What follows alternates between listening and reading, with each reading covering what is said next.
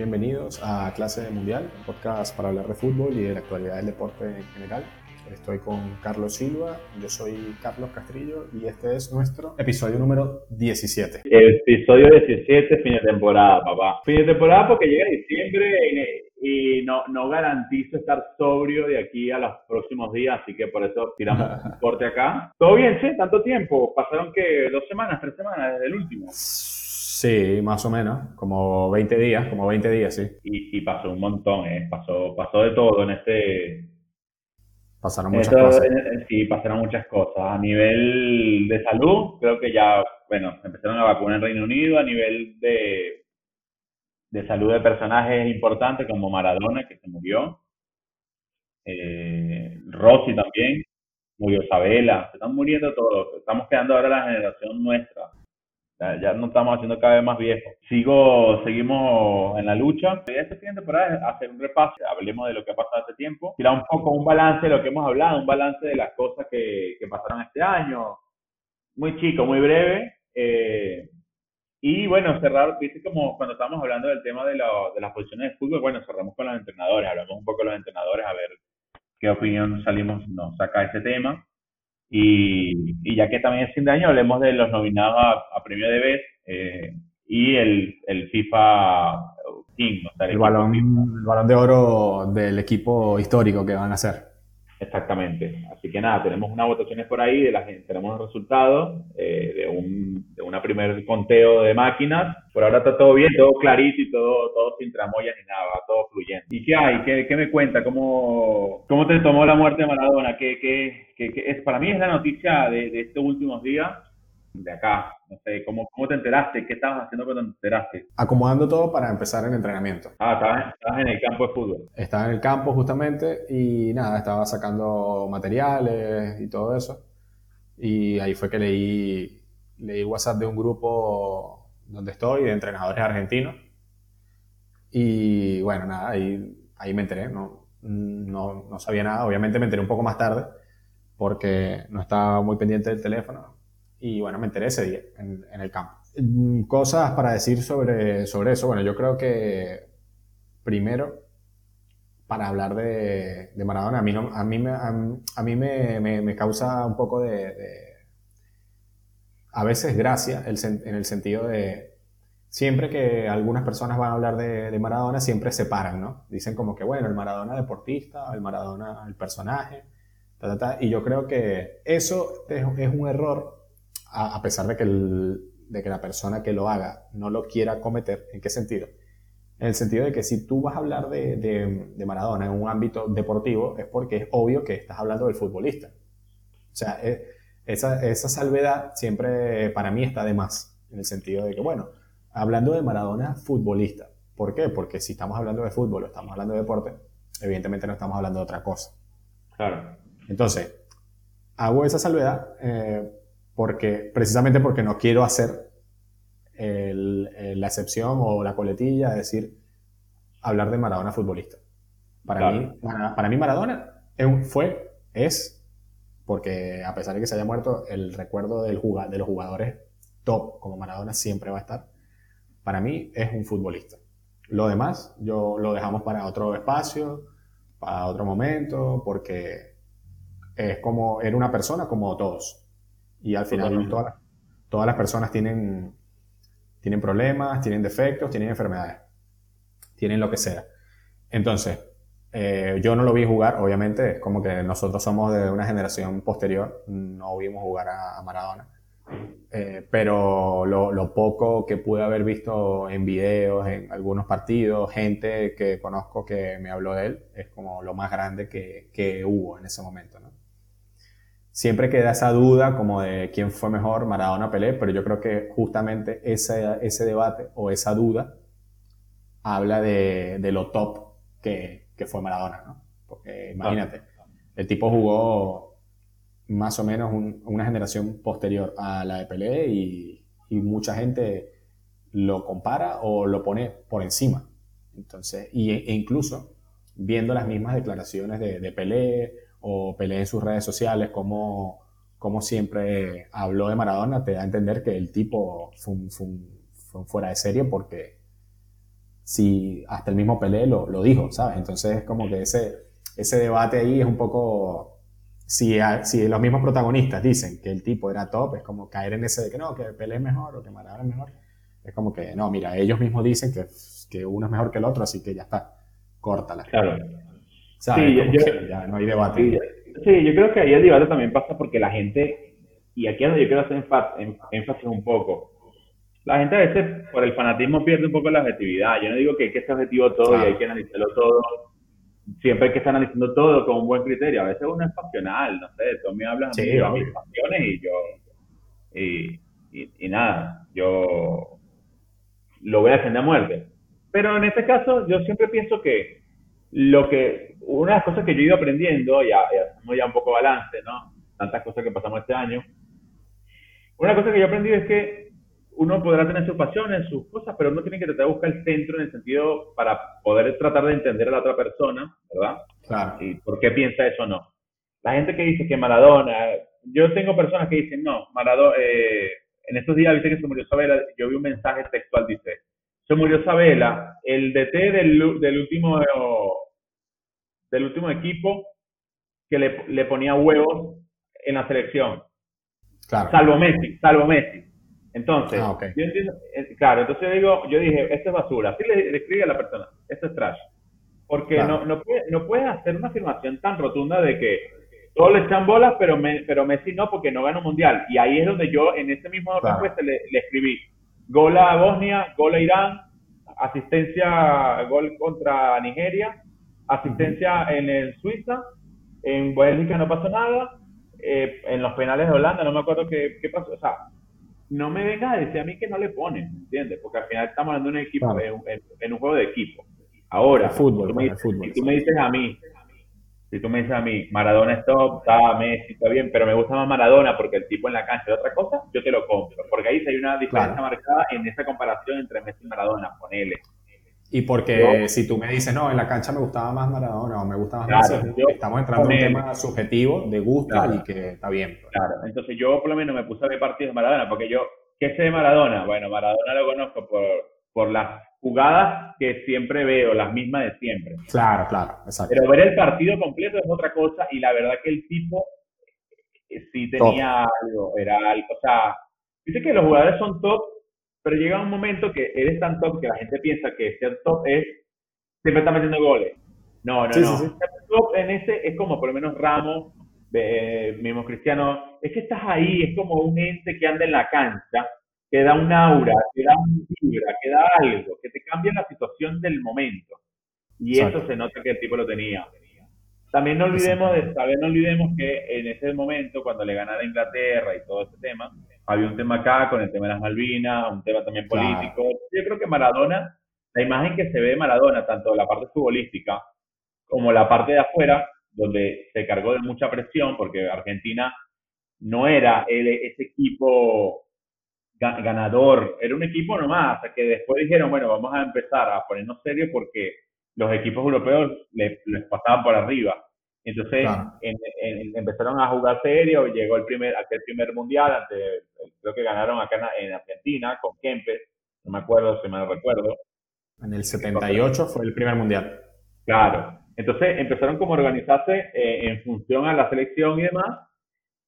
Y bueno, es, obviamente no le puedes quitar al argentino sentir eso porque por todas las alegrías que le dio. O sea, Pretender que el argentino no sienta lo que siente por Maradona es pretender que yo no sienta lo que siento cuando veo una hamburguesa de McDonald's, es lo mismo. es un amor eh, idílico, no, no eso no lo podemos sacar de ahí. O sea, para, para, para aclararlo, para, para que esto no pase por abajo de la mesa, eh, Carlos, Carlos es el argentino y la hamburguesa de McDonald's es Maradona. O sea, es como es predilección. La, triple hamburguesa con queso. La triple hamburguesa con queso. Exactamente. Eso es criminal.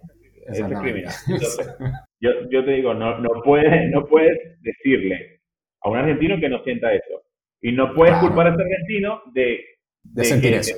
De, sentir eso y sentir que el otro no le pone a tal punto para ganar algo. Sí, sí, o sea, como, como Messi no ganó con la selección dos mundiales o como no en la cancha no era un líder y no era el representante de todo el país en un momento, un contexto difícil, histórico, eh, político, de guerras, de gente muerta y tal, eh, bueno, entonces no es lo mismo. O, es peor, es peor. Bueno, no es lo mismo, no va a ser nunca lo mismo. Pero peor o mejor es como que por eso no. Ahora, si tú me dices, no, mira, si tú me das argumentos futbolísticos o me dices, mira, pero es que deportivamente no tiene nada que ver una cosa con la otra, yo lo entiendo. Incluso si te vienes de este lado, si te vienes de este lado, te vienes para Cataluña, aquí es al revés. Aquí te van a decir y te van a, se van a cansar de decirte por qué Messi es mejor que Maradona. Y bueno, obviamente. Y claro, entonces entramos en lo mismo. ¿Cómo le dices tú a un culé, a un socio del Barça, que está viendo a Messi desde el 2004, 2005, todos los fines de semana, el tipo hacer 700 goles con su equipo, que ve cómo su equipo pasó de, de, tener una, una sola, una Champions en toda la historia a tener Los abuelos catalanes dicen que eran buen equipo, pero eran equipos perdedores. Lo vi en, lo vi en un Twitter de, de J. Jordi, tipo, nuestros abuelos decían que el, el Barcelona siempre fue un equipo perdedor, hasta que llegó Messi y este Barcelona. Hoy nos toca a nosotros que vimos esto bancar al equipo en este momento en el que está. Claro, digamos, que, digamos que exactamente, que el paso de Messi por el Barcelona es algo histórico a un nivel que solamente los culés de corazón, los catalanes o la gente que se sienta muy identificada con el Fútbol Club Barcelona lo puede entender. ¿Me entiendes? Entonces caemos en la, en la misma discusión. Así como tú no le puedes decir a ellos que, no, espérate, Messi no es el mejor jugador de la historia, no le puedes decir a un argentino que Maradona no es el mejor de la historia. A un argentino que, que, sea, que sea fanático de Maradona, porque tiene razón, tiene, tiene, tiene sus motivos. Claro.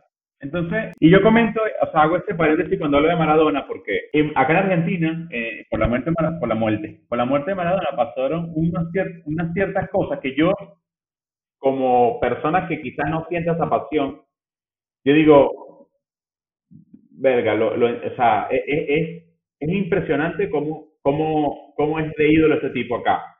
Claro. Nosotros, nosotros, o sea, igual me parece que estaba lo que sucedió, pero no es culpa de Maradona ni de sus hinchas, es culpa del sistema político de acá. Exactamente. Porque, politizaron todo, porque politizaron, politizaron todo. Pero más allá, aparte de eso, la gente acá naturalmente, tú dices, tú, se venía cuidando, que la cuarentena, todo lo que tú quieras. Y de un día a otro se muere Maradona y arman un, un funeral en la Casa Rosada con dos millones o un millón de personas. Claro, se, se, desbordó eso. Yo, yo vi fotos, videos y cosas. Obviamente es un error político, un error de la dirigencia política porque querían politizar todo. No vamos a entrar en ese tema. No vamos a entrar. Pudieron haber hecho eso mismo en, una cancha de fútbol, en la cancha de Boca, eh, mejor. O sea, pero lo que te digo... igual, no ibas a evitar, igual no ibas a evitar el montón de gente. No iban a evitar. Iba a pasar gente llorando, Carlos. Gente, gente que cerraba sus negocios tres, cuatro días de duelo, así. Claro, claro, claro, sí, sí, sí. Es que es algo, es algo que, que, gente gritando, gente gritando. No, lo, no se puede entender. Es algo que no, tú no puedes, tú no puedes trasladar eso a otra persona. Tienes que vivirlo y ya. Es, eh, eh, es, me, me, sorprende eso y yo digo, verga, este tipo era parte de un, es un ícono, obviamente no estoy diciendo nada nuevo, pero es como que le sacaste algo a la Argentina que tenía. Le sacaste. Esta Argentina ahora buscará sus nuevos ídolos, las nuevas generaciones, las nuevas generaciones. las nuevas generaciones ya lo tienen, ya lo tienen, tienen a Messi. claro, obvio. Pero, pero bueno, eh, se, se, fue un grande en ese aspecto a nivel futbolístico y todo. E inclusive en la, fuera de cancha, yo le valoro una cosa, a pesar de que no estoy de acuerdo con todo lo que hizo en muchas cosas. Yo lo que le valoro es, yo creo que se resume todo en una palabra, es que la chupen todo. Y como se lo digo por esta hecho. Él siempre fue así, punto. Jugando afuera de la cancha y ya está. Y él mismo lo reconocía, él lo decía en las entrevistas. La, siempre vivo luchando contra la droga. Siempre vivo luchando contra la droga. Siempre vivo luchando contra la droga. Es, es, una batalla y te hunde, te hunde. O sea, él siempre lo reconoció, aún así, él manejaba su vida así y era de esa manera y fin de la historia. Entonces, yo lo que le valoro es que siempre fue auténtico en ese aspecto. Siempre fue consecuente con su idea. ¿Entiendes? Y para mí eso vale la pena. ¿Por qué? Porque no se voltea. Después, obviamente, eh, obviamente no coincido con ninguna de sus ideas. Me parece no, pero bueno, ya eso es otra cosa porque es otra cosa, eh, pero tú, no votar, tú, no ibas a votar por él en una elección. Él no era. Por él, yo, no iba a votar por, yo no iba a votar por él y que Maduro le haya dado plata no es culpa de él tampoco. Y no van a decir que la problema de Venezuela es culpa de él. Yo sé que está mal y todo. Eh, no es culpa, ¿entiendes? No es culpa de La gente no, que Venezuela sí está bien, pero eso no es culpa de él. Eso no es culpa de él. Lo que pasa en Venezuela no es culpa de él. Claro. Es culpa de los venezolanos ¿Entiendes? Exactamente. ¿Qué, qué, qué, qué, pasa? Que yo, yo quería mencionar eso un poco porque mm, cuando se murió Maradona, mm, gran parte del internet fue tipo eh, como venezolanos haciendo chistes sobre, sobre la muerte de Maradona. Entonces, yo, a mí eso no, eso no me molesta ni nada, porque yo pienso que se hacen chistes de todo el mundo, de todo el mundo, y, y está bien. Pero más allá de los chistes y más allá de todo, yo lo que vi también fue mucha, mucha gente que no, ni idea de fútbol, o que por lo menos no es gente de fútbol, como, como celebrando. Porque una cosa es publicar, retuitear, retuitear, reírte, publicar, mandar un meme, eh, reenviar un video o lo que sea de un chiste. Y otra cosa es como escribir un estado celebrando. Como que, qué bueno que se murió Maradona. Es como que, ok, está bien, perfecto. Cada quien siente lo que quiera, no tengo problema. Pero yo, yo pienso lo siguiente. Eh, Maradona fue a Venezuela y le pagaron un montón de dinero y él apoyaba a la dictadura de Maduro. Está bien. Eh, ¿Venezuela está mal por culpa de Maradona? No. Eh, no, porque es que Maradona colaboró un poco con eso. No, discúlpame. Aquí, ah, aquí los malos de la película son los dictadores en Venezuela. Claro. Que, que llaman a Maradona, sabiendo que Maradona toda la vida ha sido un tipo de izquierda toda la vida, admirador de Fidel, del Che, de, después de Chávez y así, y lo usan y lo politizan y lo usan con fines políticos y Maradona le da igual porque al final Maradona vivía de eso, vivía de, su imagen, de lo que él hizo. O sea, tú piensas, ¿qué era Maradona? Maradona después del fútbol era un tipo que vivía de su imagen, del fútbol y, y, de, y de todo lo que él pudiese hacer. Entonces, ¿Te molesta que el tipo lleve la gorra de Venezuela, que mucha gente no lo sabe, la gorra que Maradona siempre usaba de Venezuela? Eh, era una gorra política, no era una gorra con la bandera de Venezuela. Era una gorra que era del chavismo, o sea, porque tenía el 4F en un lado y el escudo de Venezuela en otro. El 4F es la fecha, el 4 de febrero de 1992, cuando Chávez dio un golpe de Estado a un presidente democrático en Venezuela que probablemente ni siquiera, ni Maradona sabía eso, probablemente. Pero eso es una fecha, digamos que es, una, que es un festivo para el chavismo. Entonces, que a ti te moleste que Maradona lo use, yo lo entiendo perfectamente. Ahora, Maradona no es culpable de eso. Maradona simplemente era un fanático más del chavismo como los millones de venezolanos fanáticos del chavismo. Exactamente. O sea, yo lo veo así. Y además, no era y además no era un fanático, es que además él cobraba por eso. Entonces, si te pones a pensar... ¿Quién es más culpable? ¿Una persona que estaba en Venezuela muerta de hambre, aún así votando, votando por Chávez? Votando por Chávez. Los mismos políticos opositores, los mismos políticos opositores. exactamente. Una, un amigo me dijo, un amigo me dijo, no, eh, pero, pero ese tipo, él colaboró con... Porque yo le dije, mira, pero ahí los culpables son los que le, los que le pagan a Maradona dinero, con el dinero de los venezolanos, para hacer propaganda política. Y él me dice, no, pero si él se presta para eso, él es culpable. Y yo le digo, bueno, entonces en base a eso, son culpables todos los políticos de oposición. Claro, mismos políticos que hoy en día están ahí buscando seguir chupando la teta de ese, sistema, ¿entiendes? Son los mismos, son los mismos políticos que, han, negociado todos estos años en Venezuela con, Chávez y con Maduro. Son los mismos. Son los mismos que se prestan por una consulta popular, son los mismos que se prestan para unas elecciones que sabes que va a perder. Entonces, como que, venezolano, antes de buscar culpables en personas como Maradona, piensa que hay un montón de culpables también alrededor tuyo, que probablemente estén en tu familia o que probablemente sea un político amigo tuyo o que probablemente sea alguien que tú conoces que está allá y se está beneficiando de la dictadura también, así como se benefició Maradona, por ejemplo. Entonces, claro, yo lo que digo es eso. Por eso yo hago la salvedad, yo, por eso hice la salvedad. Entonces, ¿qué pienso yo? ¿Qué pienso yo? Tú me dices, Carlos, ¿tú qué piensas? Un crack en la cancha, su vida personal, que era su vida, y yo la respeto, pero era su vida, bueno, deja que desear. No me vengan ahora, que es lo que está pasando. Le doy un poco de magazine acá, de un poco de noticias. Sí. Están imputaron o están en la causa, se abrió una causa, la, la hija, Dalma y otra, no me acuerdo ahorita bien. Yanina, ¿no? Yanina, Yanina, Yanina, para con el médico que lo cuidaba. Ya. Eh, o que estaba encargado del tratamiento, el médico se está defendiendo. O sea, hay un tema con el médico. Entonces yo digo, verga. Mm. Que, oh, la muerte de Maradona es una sorpresa. Y bueno, no, no es una sorpresa. O sea, tampoco me vendan como que Maradona iba a vivir 200 años más. El tipo venía con una vida muy mala, muy mala la vida, muy mala. No creo que sea, no creo que el médico sea culpable de una mala práctica Maradona, la verdad. No soy médico, no soy en la justicia, vemos qué pasa, pero hay un tema montado ahí con eso. O sea, yo lo que vi fue como que ellas se agregaron a, a la causa que, que, ya estaba abierta, ¿no? No, no, no. O sea, hay, hay, hay, una causa que está investigando la muerte de, de Maradona, ¿correcto? Exactamente, exactamente. Vale. Y ellas solicitaron ser, ser o sea, para ser partes como hijas damnificadas de Diego. O sea, como hijas que están quedando solas, por poner un ejemplo, ¿no?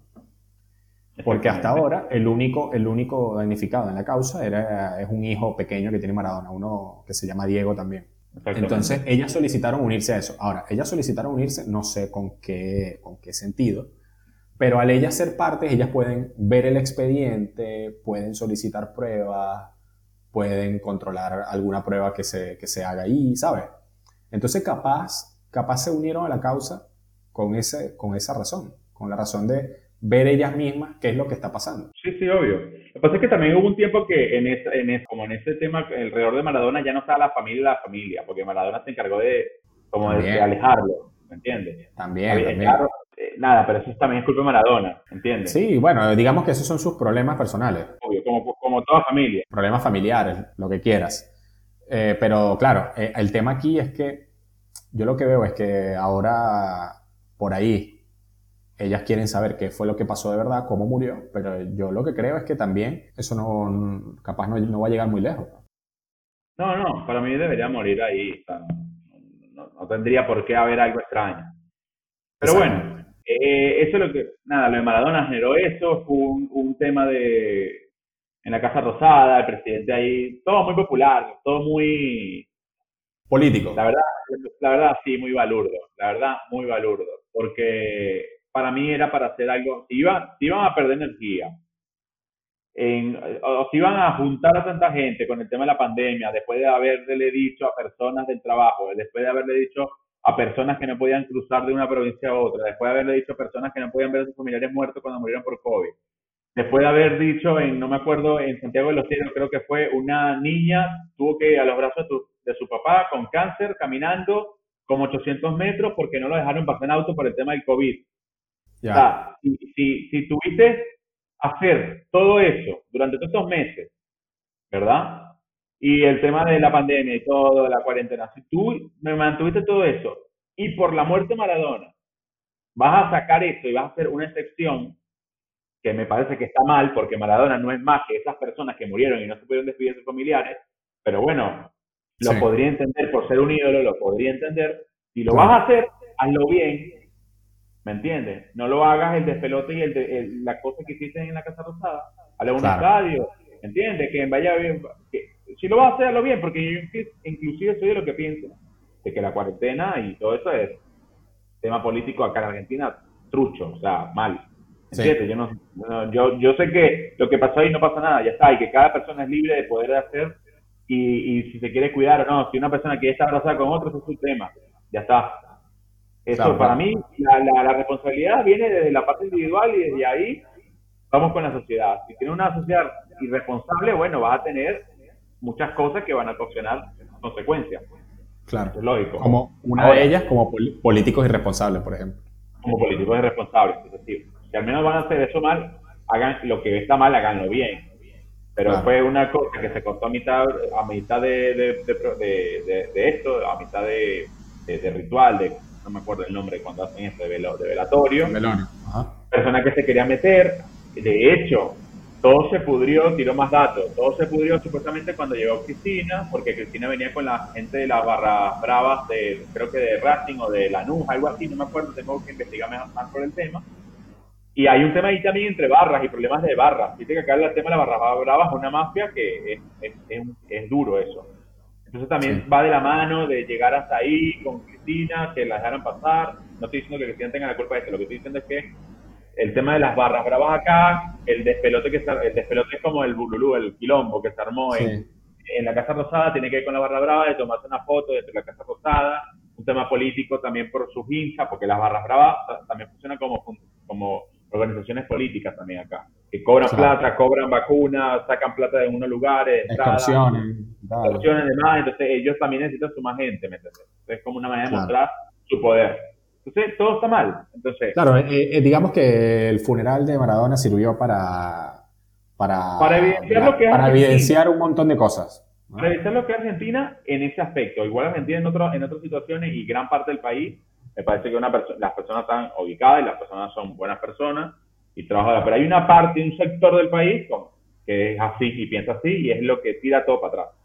Y lo digo sin, sin pelo en la lengua y el que le duele que la chupe. Como Maradona, como decía, que la chupe que están chupando. ¿Por qué? Porque es así.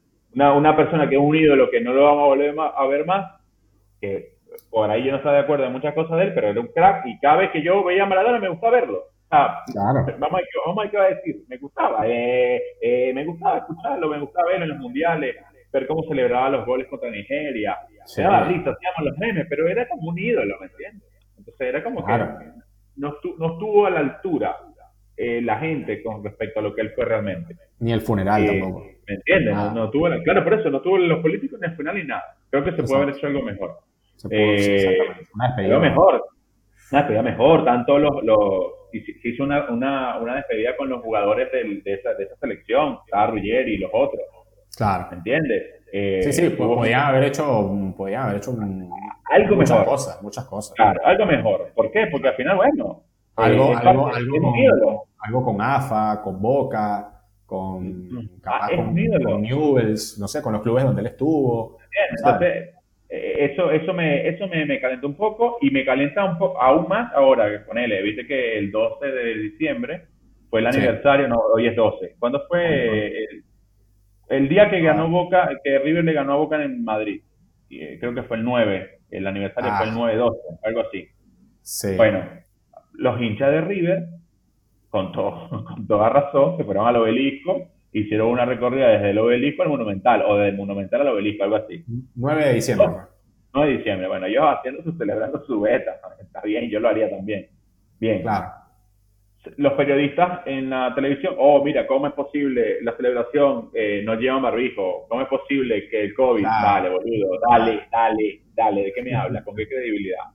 Entonces, nada, es como que está todo un poco al revés ah, y es un poco de lo que sucede. Sí, para unas cosas sí, para otras cosas no. No, una doble vara, una doble vara todo el tiempo, pero bueno. Constante. Eh, en conclusión, en conclusión, creo que.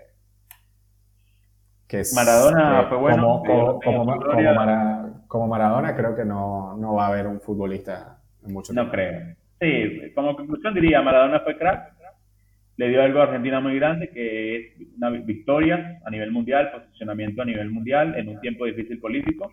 Eso, le dio, eso fue Maradona para Argentina. Eh, y la lucha ante la adversidad, porque Maradona, para bien o para mal, era una víctima más del sistema argentino. Eh, exactamente, que, que, que, pudo, que pudo sobreponerse. Que pudo sobreponerse. que, pudo sobreponerse al sistema argentino que luego, bueno, que luego por, por otro tipo de razones, él después defendió ese sistema, bueno, es otra cosa. Entonces... Me gusta esa. Fue, un, tipo que, que luchó contra la adversidad del sistema argentino. Eh, Totalmente. Que lo reprimió, que lo reprimía como a toda la familia argentina y que después él, desde una posición privilegiada, defendió. Pero bueno. Claro, eh, eh, es la, es la lucha ante la adversidad. Claro, el, el, deporte y el talento no tiene nada que ver con... No tiene nada que ver. Y, lo decía él en sus entrevistas, yo, yo soñé ese gol de Inglaterra, lo soñaba. Por ahí es mentira, por ahí es humo, por ahí lo hace para crear un mito más grande. Pero no importa, porque al final lo hizo, ¿sabes? Cuando tú haces las cosas, tú puedes inventar lo que tú quieras porque lo hiciste, ¿entiendes? Yo eso lo banco. Te dan el derecho de, de, de, agrandar tu leyenda, y eso yo lo banco y yo dije, mira, yo, ¿entiendes? Yo me vine a Argentina y yo puedo decir, yo soñaba con venirme a Argentina y bueno, y yo estoy acá y lo hice. Exactamente. No, Le, no le hago daño a nadie y quizás sirva de inspiración para otras personas. Eh, exactamente. Quedémonos con lo bueno y ya está, que, que la chupen Sí, los- bueno, los bueno y, haters. y- y de, y de igual manera pienso que, que, que pasa con, con Sabela, que para mí fue un, también un gran entrenador y un, un gran representante de- del fútbol argentino. O sea, Sí. todo- todos los jugadores que lo tuvieron hablan muy bien de él, muchos entrenadores también. Y, y demostró que hacer lo que hizo el grupo, esa selección, no es tan fácil No, para nada. porque mucha gente criticó al, al equipo, a la selección, a, a- a- a todo el grupo en general por no haber ganado una final de esas tres finales que jugaron, 2014, 2015 y 2016. Claro, exactamente. Entonces, fue jugar tres finales con la selección en cuatro años. O sea, do- eh, perdón, en, en dos años. 2014 a 2016. No, gan- no ganaron ninguna. Bueno, está bien. Pasaron muchas cosas, cuestión de analizar y tal. Pero eh, después de eso y antes de eso, Argentina tenía cualquier... Bueno, Argentina no gana un torneo desde... No ya- la medalla de oro de, de la no, no, no, yo Olimpiadas. hablo, yo hablo de la selección, de la selección mayor, porque acuérdate que las Ah, bueno. A las Olimpiadas va, va una selección, Sí, como una alternativa. exactamente. Una Pero, alternativa. ojo, que el, el oro olímpico está ahí, eso, es- o sea, eso hay que ganarlo, ¿entiendes? Sí, obvio, obvio. Bueno, yo sé que en Argentina no tiene el mismo valor que puede tener en otros países, pero, pero lo que quiero decir es que ahora, en cómo están las cosas, suena difícil que Argentina vaya a jugar una final. Ya no te digo dos, no te digo tres, te digo una. Sí, está complicado. Está complicado. complicado. No, son procesos. Tienes que bancar y capitalizar, ya está. Exactamente. Son capitalizadas. Cristiano capitalizó su copita, sus dos copitas internacionales. Y su Claro, pero, pero, tuvo, pero, pero tuvieron, eh, ¿cuán- ¿cuánto tiempo no tuvo Portugal para, No, por eso. eh, No, no, bueno, por eso cap- cap- capitalizaron sus cuestiones y Claro, ya está. No creo que vuelva a pasar. Es difícil. No, no, exactamente, exactamente. Sí, sí Pero mejoraron su nivel y, y crearon como una vara para al menos siempre tratar de mantenerse ahí y bueno, de vez en cuando Claro, haga y, una. que, y que ahora, y, y que ahora Portugal tiene otro aire. Ahora Portugal, Claro. tú lo ves en, un- en lo, que hablamos, lo, lo que hablamos el otro día, tú lo ves en un partido amistoso, en un torneo, en lo que sea, y hay un respeto. ¿sabes? Hay un respeto, sí. y, además, y además hay una identidad. hay que, hay que ganarle, que cuesta ganarle. O sea, Claro. Y, y es verdad lo que tú dices. Yo, yo veo que juegan sin Cristiano, aún así juegan a lo mismo. Y eso es Juegan bueno. lo mismo. Hay una identidad. que- Exactamente. es, como es como el Uruguay de acá. Hay que, hay que ir a ganar el Uruguay, es difícil. Es difícil imposible, pero es y hay una, hay, hay una identidad ahí también y que, que también está sustentada en títulos, porque es una selección que tiene muchos títulos, eh, y está sustentada en el trabajo, tanto a nivel infe- eh, de inferiores como selección mayor. Entonces, claro, cuando tú ves esa- esas selecciones, tú dices, bueno, esto es una selección grande. Es así, es así. Hablando de, de trabajo de inferiores y demás, hablando ya de fútbol, de los equipos de fútbol y demás, viste que veníamos con las posiciones. ¿Qué, qué tan importante es la visión de un entrenador en estos procesos? Porque ponele, también hay tipos de trabajo. No es lo mismo trabajar en un club, que es donde eres un seleccionador de lo mejor y en función a, a la plata que puedas tener, a ser seleccionador en una selección de fútbol del país, donde tienes una, una cantidad de jugadores disponibles para tú elegir lo que tú consideres que es mejor Claro. eh, y más allá de eso, también tratar de generar, como na- naturalmente yo veo los entrenadores que son como procesos, somos, son ciclos. Y, Sí. y en esos ciclos quizás lo, lo mejor es que, bueno, te dejen victorias y te dejen trofeos, títulos.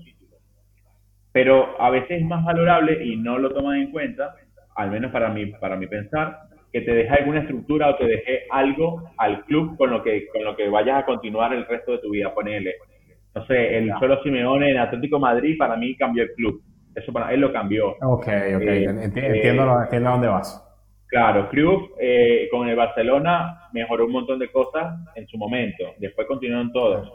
Eh. No sé, ¿quién cambió en, en, en el Madrid? Lo que pasa es que el Madrid es distinto. El Madrid es más, sí, más su política es de ganar, ganar, ganar. No, digamos que, digamos que al, al Madrid no lo cambió un entrenador, sino que lo cambió un, un presidente. Exactamente, sí, la idiosincrasia del Madrid es ganar como sea, no, no, no. Exacto. Es la identidad del Madrid. No importa si juega bien, si juega mal. Al Madrid lo cambió fue Santiago Bernabéu. Exactamente. Entonces, ahí quedó eso, como que bueno, aquí nosotros tenemos que ganar y ya está. Y el que venga para acá hay que ganar y ya. Hay etapas donde no puedes, obviamente no puedes ganar siempre. Pero si, tu, si tu identidad o tu trabajo está sustentado en ganar, es como, bueno, eh, estás siempre obligado a ganar. Por más que hayan años en que pierdas, ahí se sabe que tienes que ganar. Entonces, bueno. Bueno, yo creo que eh, este tema de, los entrenadores, bueno, sabes, siempre hablamos como de la evolución de las posiciones, de, cómo eran antes y cómo es ahora. Eh, yo creo que antes eh, los entrenadores eran, eran importantes, obviamente, pero creo que ahora hay más repercusión mediática y hay, hay más cosas que giran en torno a los entrenadores, también porque el fútbol ha cambiado. Pero antes yo creo que el entrenador era, digamos que era, se necesitaba mucha más del ingenio táctico eh, del entrenador como, como un estratega, ¿sabes? Como si fuese la guerra. Como un, tipo que además hacía muchas cosas, porque el entrenador tenía en gran medida también, en gran parte, estaba a cargo del estado físico de los jugadores, del estado mental de los jugadores, del estado eh, deportivo, o sea, digamos que lo que nosotros llamamos ahora la forma del jugador, que la forma es un todo, cómo está físicamente, cómo está mentalmente, cómo está técnicamente. Digamos que el entrenador estaba a cargo de todas esas cosas. Antes, ahora, ahora el trabajo se ha, se ha ido repartiendo un poco más. Ahora en los cuerpos técnicos de ahora tienes un preparador físico que es un genio en la preparación física y se encarga de eso. El entrenador es como el líder del, del, del grupo ya, ya ni te hablo solamente que es un tipo que tácticamente es muy bueno, porque algunos entrenadores eh, son, son, son líderes de grupos de trabajo. Entonces, es como que, bueno, tienes a, tienes a un, un cuerpo técnico grande, cada uno se encarga de una cosa y tú eres el que gestiona y el que une el trabajo de todas esas personas. Y obviamente tienes una decisión táctica final sobre qué hacer con el equipo. Pero más allá de eso, yo veo que ahora los entrenadores son eh, líderes de grupos de trabajo. Obviamente esto hablando de la élite, ¿no? Que por ejemplo, tú ahora dijiste, tú ahora dijiste, el entrenador en un club tiene los recursos y tiene que elegir y tal, pero claro, eso es así, eso es así en los clubes grandes, que te pongo el ejemplo, tienes a Guardiola en el Manchester City con mucho dinero y Guardiola dice, bueno, yo quiero ir armando este Manchester City y para este Manchester City nosotros necesitamos este tipo de jugadores. Y bueno, 50 millones, 60 millones, 70 millones, 40 millones. Y vas comprando, vas comprando, vas comprando, vas comprando y transformas al City en un equipo que tiene una identidad, que gana y, se sustenta en eso. Entonces, eh, yo creo que antes era el entrenador hacía más cosas, estaba encargado de, de todo y además también ahora después de todo, después que el fútbol ha, evolucionado y nosotros vemos un poco la historia, nos damos cuenta de que los entrenadores antes tenían una importancia táctica superior. O sea, eh, digamos que la evolución táctica del fútbol va de la mano de esos entrenadores. Ahora da la sensación que es más difícil revolucionar tácticamente el deporte. O sea, cada vez se pone más difícil cambiar algo, porque es como que ya está todo inventado. Claro, sí, es, complicado. Tiene, esa labor para mí un poco más difícil. Yo creo que al final lo que yo veo que es más complicado hoy en día es hacer diferencia como se solía hacer antes. Ahorita pone, o sea, y eso me parece que está bien porque empiezas a hacer una, una nivelación hacia arriba y no hacia abajo del fútbol. Y eso me parece genial. es muy fácil nivelar hacia abajo sacándole cosas al de arriba, que es lo que hacen acá. No quiero entrar en ese tema porque me molesta, pero bueno eh, ya son temas político-económico. Naturalmente quieren nivelar hacia abajo. Yo lo que digo que nivelen hacia arriba, porque ahorita cualquier entrenador que, que tenga un poco de disciplina y tenga idea de la situación y que no necesariamente esté metido en, en el, desde siempre en el fútbol o que sea hijo de Pirlo o hijo de alguien, eh, con, con, un buen con un buen plan de trabajo, con una, unos buenos asesores, un buen staff de trabajo, puedes hacer un equipo competitivo. Sí. ¿Entiendes? y, y, obviamente a veces es complicado luchar contra esos equipos eh, millonarios y todo lo demás que tienen los mejores jugadores, pero yo creo que poco a poco eso sigue bajando, porque yo también he visto partidos del Madrid o del Barça contra otros equipos y les cuesta. Y, no, y no es que el Madrid esté mal o el Barça o el Bayern, sino porque de repente se encuentra con un equipo que está trabajado, está fuerte, y esa gente que está ahí está corriendo en función a una idea que el, entrenador les transfiere, le transfiere y, y, se la creen y vamos por encima. Entonces, eso, eso es bueno. Entonces yo digo que es complicado marcar diferencia desde la parte táctica o de hacer un gran cambio, porque a la par todos los equipos como que están subiendo su nivel y son más competitivos cada vez. Entonces, en ese nivel donde antes, ponele, no sé, yo, mm, Barcelona ganaba siete ligas seguidas, un ejemplo. Venía otro entrenador y cambiaba la táctica, no le costaba tanto porque aún así iba a seguir ganando. Ahora no, ahora, ajá, vas a cambiar la táctica. Ah, ok. ¿Y cómo vas a hacer? No, bueno, vamos a pasar a jugar con posesión a, la contra. Mm, está bien. Y bueno, para ver, ven el final de temporada, no ganaron nada. No, no, no, no, vamos para atrás. Si la otra nos estaba dando victoria, vamos a, buscar las victorias, ¿me entiendes? La victoria a nivel de trofeo. Entonces, por eso digo que es como más complicado, porque quizás la idea no es mala, quizás un equipo te pide por su fin de ciclo el cambio de estructura, el cambio de tipo de jugadores y todo lo demás, pero eh, en función de que los otros equipos también salen a competir y se organizan, gracias a estos entrenadores emergentes, es como que cuesta, ¿me entiendes? Y cuesta aceptar y continuar, porque es muy fácil mejorar o cambiar algo en la victoria que en la derrota. Siempre cuando uno emprende algo, uno tiene dos cosas siempre dentro de uno. Está el, el yo que te critica o que te da negatividad porque lo has tenido toda tu vida y está el yo que te apoya. Y el, y el que te critica, el que está atrás de ti, que te dice, no, vas a fallar acá, vas a estar mal, es tres mil veces, treinta mil veces superior al que te apoya. Entonces, eh, es, complicado porque en esa, en esa situación donde tú estás cambiando el equipo y pierdes, es como que te entra el cuerpo, entonces tratas de volver, le pasó a Benítez, me acuerdo que pasó en Chelotti también. Sí, sí, digamos que tú, tú vienes con una idea y el resultado te hace cambiar. Te hace, cambiar. Te hace cambiar o, te hace volver a lo que habías pensado antes y ya no te, hace volver como para recular, como para, porque te da miedo que van a decir, porque tienes responsabilidades con la presidencia, porque, porque quizás te acomodas en un estilo de juego que si pierdes puedes explicar mejor la derrota que en la otra. ¿Entiendes? Yo creo que hoy en día los entrenadores es más fácil, pero sin, sin, sin muy lejos, no sé, eh, deportes, de cambio de deporte, hablamos de béisbol. Lo que hizo, por ejemplo, por ejemplo Billy Bean en los Atléticos de Oakland con la cienciometría. Eh, ese, ahí cambió el juego, y ahí estamos hablando de gerencia, ¿no? Lo podemos hablar más adelante. sí, de, cómo, para dar un poco de contexto, de, cómo un gerente deportivo aplicando estadísticas cambió la manera de, fichar y llevó a un equipo a, a casi ganar un, a competir, a competir, a competir, Y que más allá de eso, después se aplicó y hoy en día todo es, todo es datos. En el béisbol, en, los, en los, deportes. y por lo, menos en el, por lo menos en el fútbol está tomando cada vez más relevancia. Claro. Mm, cada vez más relevancia. Obviamente al principio cuesta. Entonces yo lo que, yo lo que creo es eso. Que a un entrenador le cuesta por ese tema, porque ahora todo es más competitivo y, quizás, y quizás tus resultados inmediatos no son tan visibles porque no tienes un trofeo.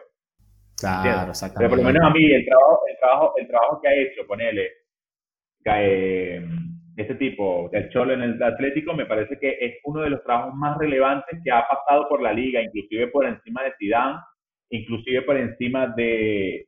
De Guardiola. No, no por encima porque sea mejor o peor. Yo digo eh, cómo estaba un equipo y cómo lo llevó. De importancia, de relevancia. Claro, yo no digo para el equipo en el que está, porque también es qué necesita el equipo.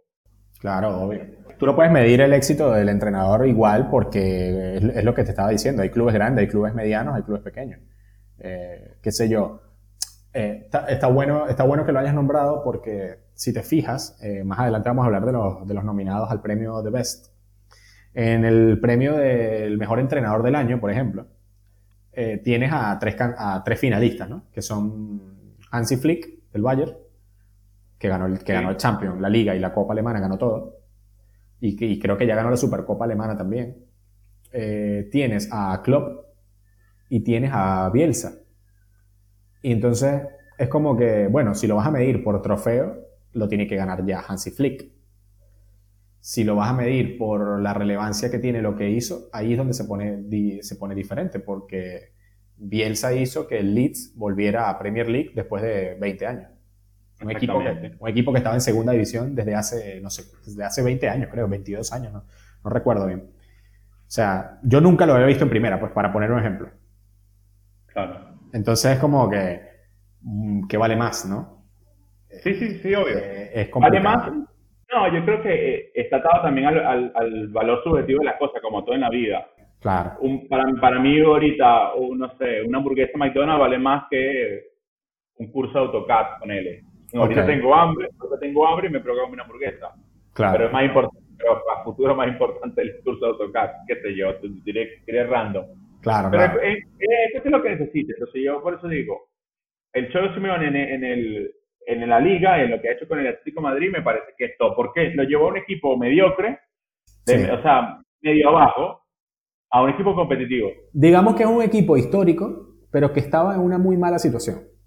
Sí, sí, era ahí, estaba ahí siempre. Iba al Madrid, el Madrid le jugaba eh, entuallado. O sea, era un, exacto, era un equipo que no estaba ni cerca de competir por la liga y mucho menos tampoco estaba ni cerca de competir por la Champions. Y ahora, ahora el Atlético de Madrid se convirtió en un equipo, en un grande de Europa. Sí, sí, está ahí metido. prácticamente sin ganar nada, prácticamente. Prácticamente ganando una Copa del Rey y una liga nada más. Claro, pero, pero, pero, ¿por qué? Porque la dificultad que hay aquí en España de ganar no llamándote Barcelona o no llamándote Real Madrid es muy grande. Complicado. De hecho, yo creo que la gran chance de que gane la liga es este año y porque están mal estos dos. Y bueno, sí, sí, sí, obvio. Y por la... Sí, sí, sí, exacto, exacto, exacto. Pero, pero bueno, igual me parece que es muy bueno. Otro equipo, perdón, otro equipo que yo digo que es top también, eh, el equipo de Gallardo. Ahí tienes otro tipo de trabajo, porque claro. A, mí me, a mí lo que me gusta este tipo, lo veo, es que cómo Carrizos hace, aunque ya veo que está en declive, pero cómo Carrizos hace para mantener la idea de juego con nuevos integrantes del equipo, porque no es el mismo equipo que ganó la primera Libertadores. No, no, no, para nada. Ese equipo ha cambiado muchísimo. el equipo ha cambiado muchísimo, pero tiene la misma idea. Hoy en día creo que está jugando como aquel, como aquel último equipo de Zidane que ganó la última Champions. O sea, no es, no es un juego súper eh, claro en el sentido de gol, porque le falta un pelín de gol. Sí. Pero tiene mística. Tiene, yo, creo que yo, yo creo que el, para mí lo valioso de Gallardo es, es, es que se ha adaptado a, a, todas las situaciones que han pasado en River, ¿no? Claro, exactamente. Claro, si tú pones el contexto en Argentina de River, tú dices, bueno, pero River es un equipo grande en Argentina, es como que, ¿sabes? No, pero si lo pones en contexto internacional, ya a nivel suramericano, o, coño, lo que hizo Gallardo no es fácil. No, no, no es fácil para nada. Estar, ahí siempre peleando Libertadores con, eh, con un equipo que constantemente va vendiendo, que le van cambiando las figuras, eh, no, no, es, no es fácil. Entonces, por ejemplo, esa, esa adaptación, esa capacidad de de repente jugar a tener el balón y a un juego más de elaboración para llegar al arco rival, a de repente jugar un juego un poco más directo a la contra, dependiendo de los jugadores, dependiendo del rival. O sea, es esa, esa manera de cambiar y de ser tan pragmático, eso es muy difícil. Eso, de, de, hecho, según las palabras de uno de mis profesores, es más difícil que, que seguir un modelo. Claro. Porque, porque tú sigues un modelo, para poner un ejemplo, ¿no? Tú sigues un modelo como, como, no sé, como Guardiola, para poner un ejemplo que todos conozcan. Y ese es tu modelo de juego y eso es lo, a lo que tú vas a jugar y ya está. O sea, tú te encargas de desarrollar ese juego, de perfeccionarlo y de siempre jugar a eso.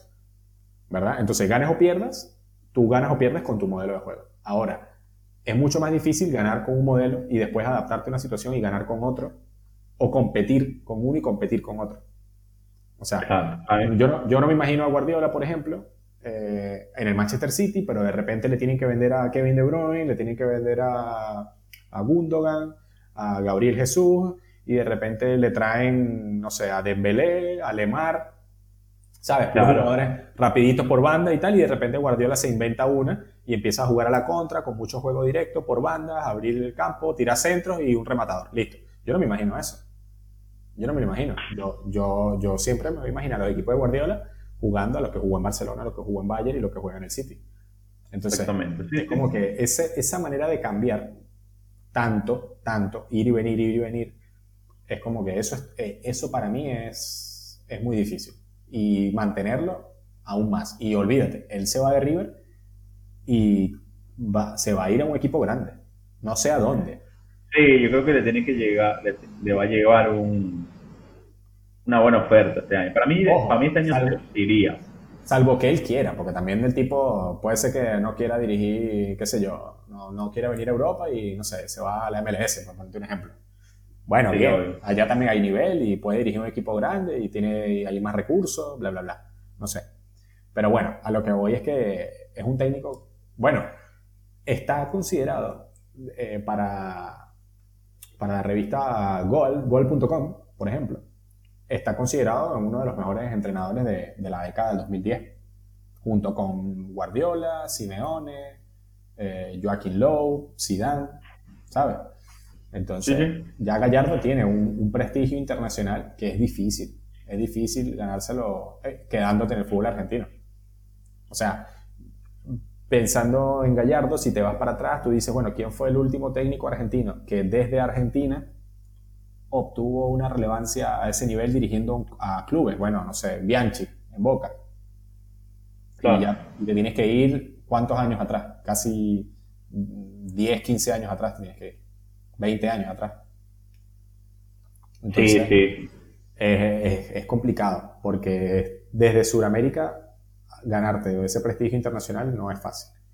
No es para nada fácil. Es complicado, es complicado. Yo creo que, bueno, que durante el tiempo, obviamente, eh, hay muchos entrenadores, cada quien tendrá sus gustos, pero yo creo que la, la evolución ha sido esa. Antes tenías genios que revolucionaron el deporte como lo conocemos hoy, pero que en su momento, en ese momento, o sea, si tú te sitúas en 1970, por ejemplo, tú en ese momento capaz no te das cuenta que, que Menotti iba a cambiar el, fútbol argentino.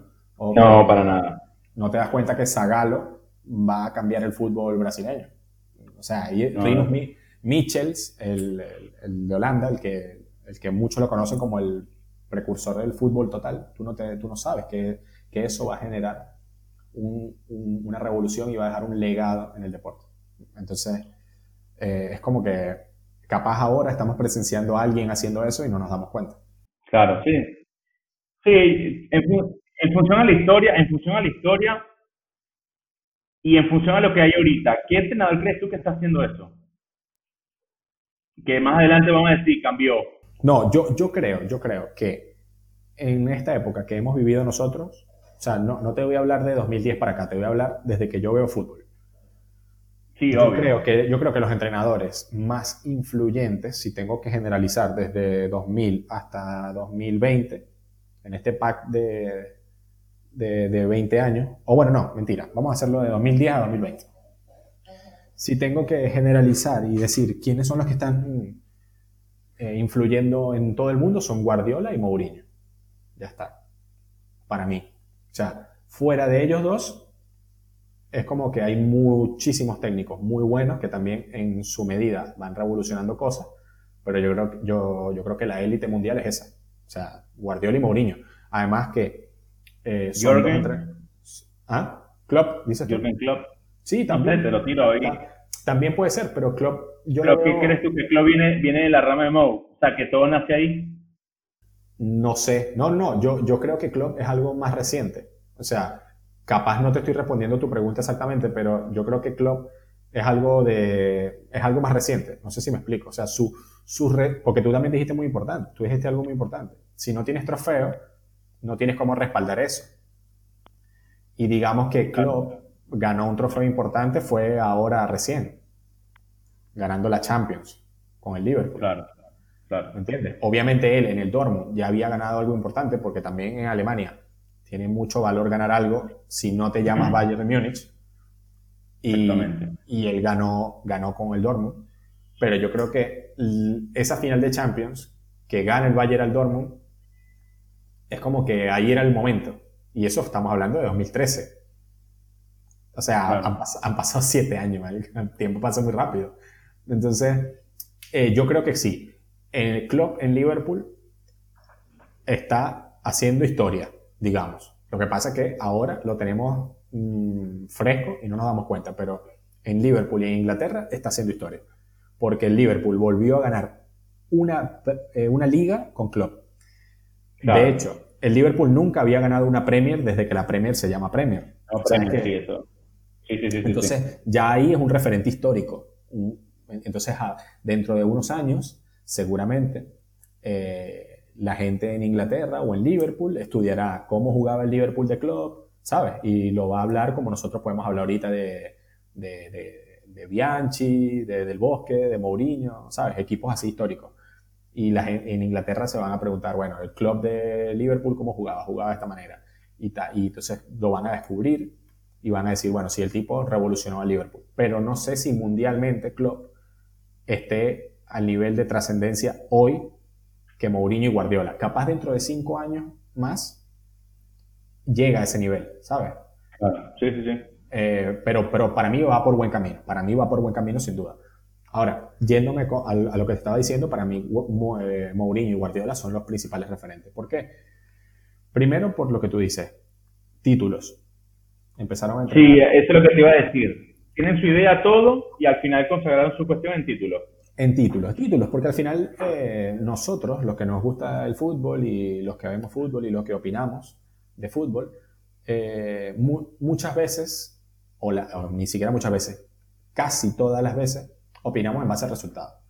Entonces, Mourinho y Guardiola no serían tan importantes hoy si no hubiesen ganado, para empezar por ahí. Ya está. Y después que ganan, tú dices, bueno, ganaron una vez, pero volvieron a ganar, y volvieron a ganar, y volvieron a ganar. Entonces ya la vaina se convierte como en un patrón. Entonces ya, ya ahí los, los detractores o los posibles cuestionadores al principio dicen, bueno, pero esto no es suerte. ¿Me entiendes? Eh, aquí hay algo más. Y entonces te pones a estudiar todo lo que han hecho y ahí tienes un, un legado de un entrenador. Ahí tienes un método, tienes eh, o una metodología. Tienes, allá hay muchas cosas más. O sea, Mourinho, por ejemplo, Porto, Inter, Madrid, eh, United, y ahora está en el Tottenham. Ha ganado en todos lados, menos en el Tottenham. Bueno, en el Tottenham tiene un año apenas. Y ya al Tottenham se le ve la mano de Mourinho, ya se le nota. Y ahora el Tottenham está en un lugar que era impensado para ellos y está punteando la Premier. Sí, sí, totalmente. Y es, candidato. Y eso es algo que, o sea, el presidente del Tottenham, cuando contrata a Mourinho, dice, necesitamos un tipo para ganar algo. ¿A quién vamos a llamar? Bueno, hay que llamar a este, porque a Guardiola está en el City, entonces no se puede. ¿Me entiendes? Es como que hay solo dos opciones para ganar algo. Uno no se puede y el otro es Mourinho. Bueno, vente Mourinho. Ya está. Entonces, es como una garantía de, de ganar algo. O sea, en eso se han convertido. Y Guardiola lo mismo empezó con el Barça, ganó. Entonces la gente, bueno, bueno, pero es que también coincidió con buenos jugadores. Tenía Messi, tenía Xavi, tenía Iniesta. Después se va al Bayern, gana, gana todo. Después ahora se va al City, en el City gana otra vez. Coño, entonces, y, y haciéndolo con un estilo, de una determinada manera, con un sello. Y además sirviendo, como tú dices, de inspiración para muchos entrenadores. Ahora muchos entrenadores quieren ser como Guardiola e intentan jugar mejor desde que vieron a Guardiola jugando, por ejemplo. Claro. Claro, yo no estoy diciendo que Guardiola haya inventado eso, ¿no? Guardiola lo que hizo fue seguir lo que se hacía antes. Solo que capaz estaba un poco, estaba un poco olvidado, capaz, por ahí. Sí, estaba olvidado, lo, quizás lo rejuveneció un poco, pero a mí lo de valor de Guardiola es no solamente ganar, sino tantos partidos seguidos jugando así, diablo, es muy... Sí, sí, sí. Eh, es muy loco.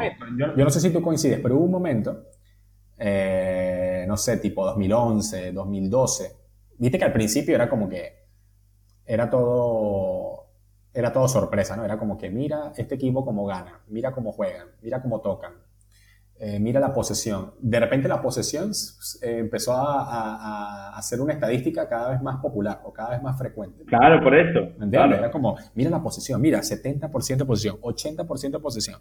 Y hicieron mil pases, hicieron 600 pases. Eso empezó a ser relevante.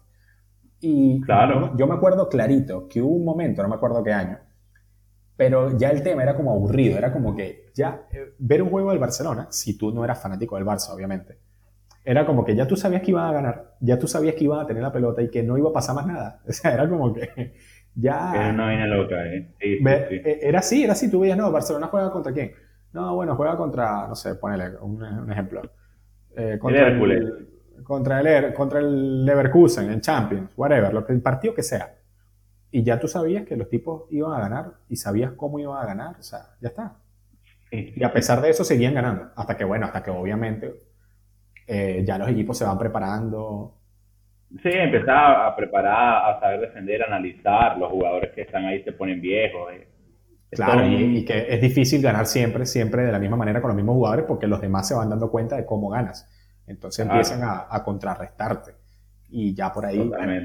Pero con todo y eso fue un buen tiempo. O sea, Empezamos a ver a Pepe de 5, marico, qué loco. Claro, en el Madrid fue un drama, fue un drama y bueno, y, contratan a Mourinho en partes por eso. Es como que, mira, necesitamos acabar con este yugo aquí del Barça. O sea, ¿qué pasa? Pues?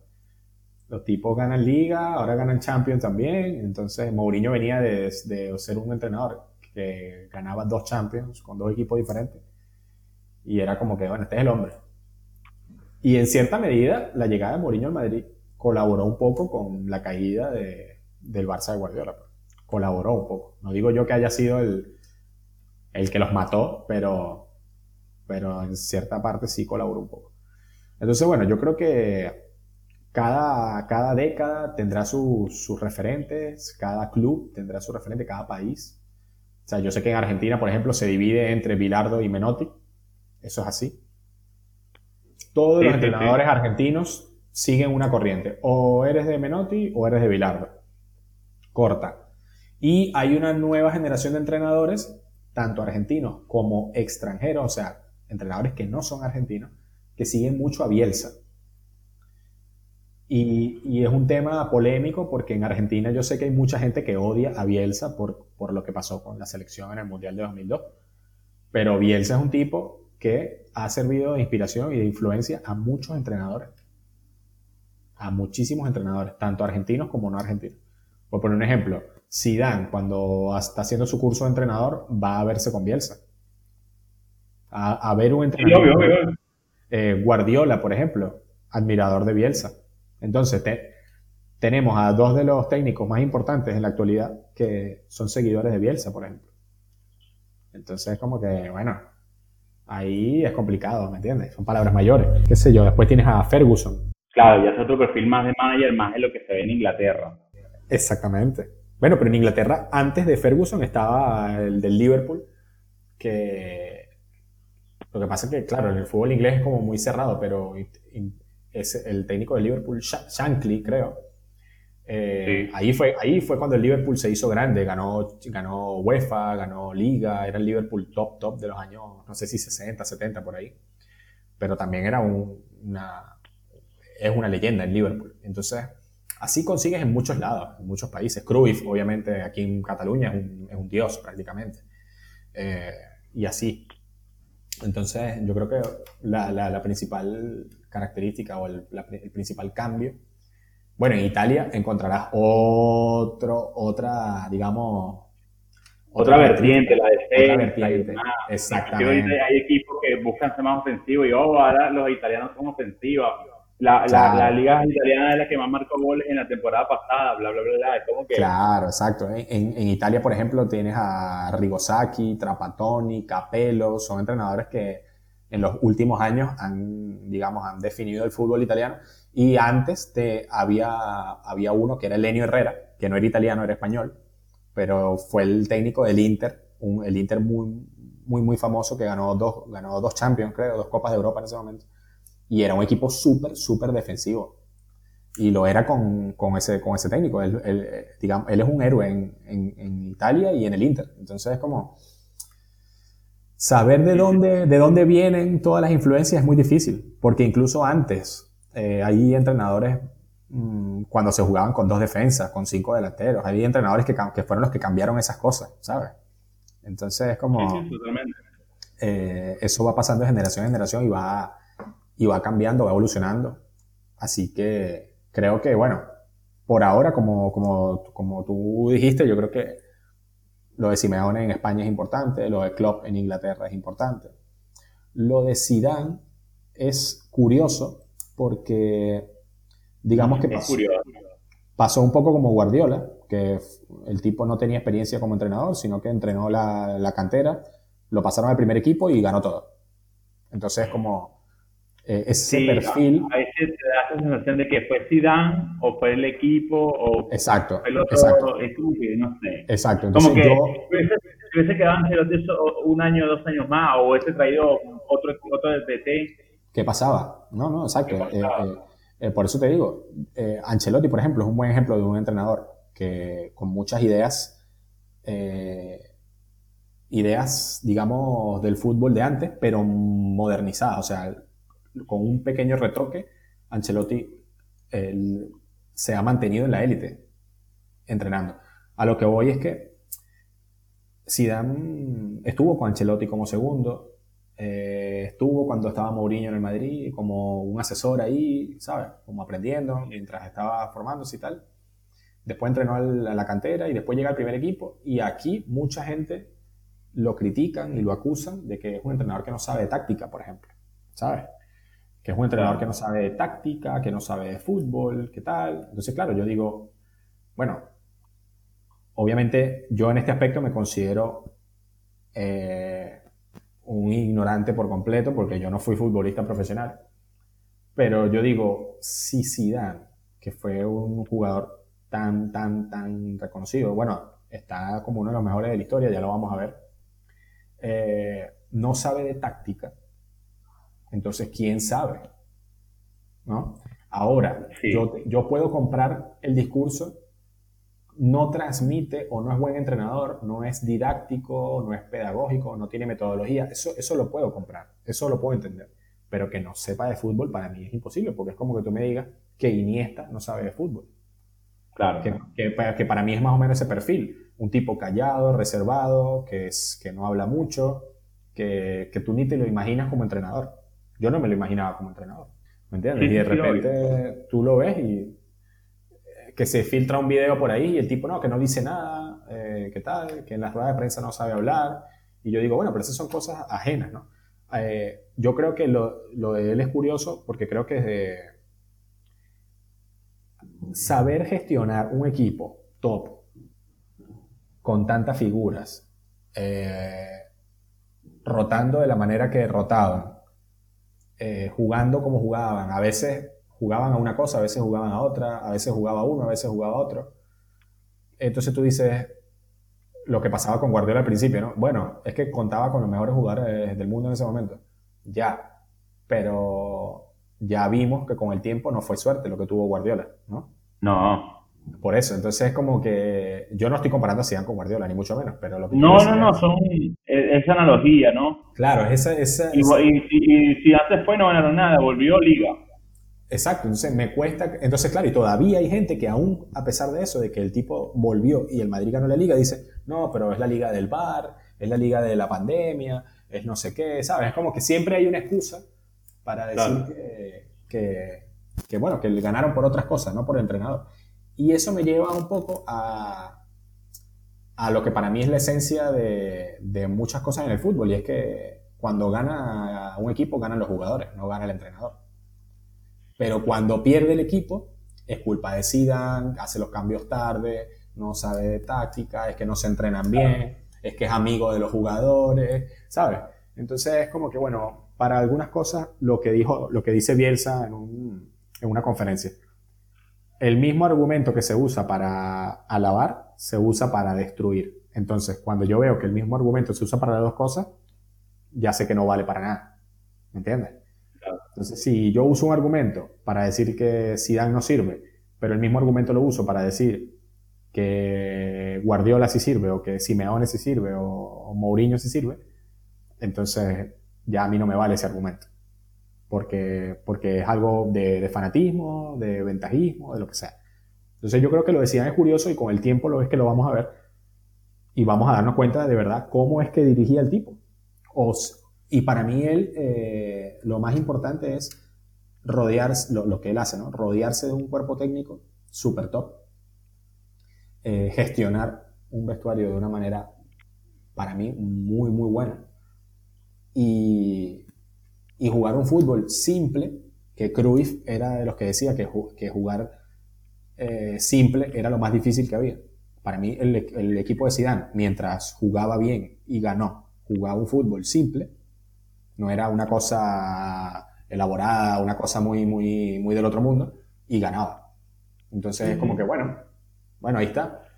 Eh, con el tiempo vamos a ver qué, qué, tan buen entrenador era. Sí, así que nada, eh, es también subjetivo todo. Sí, obvio.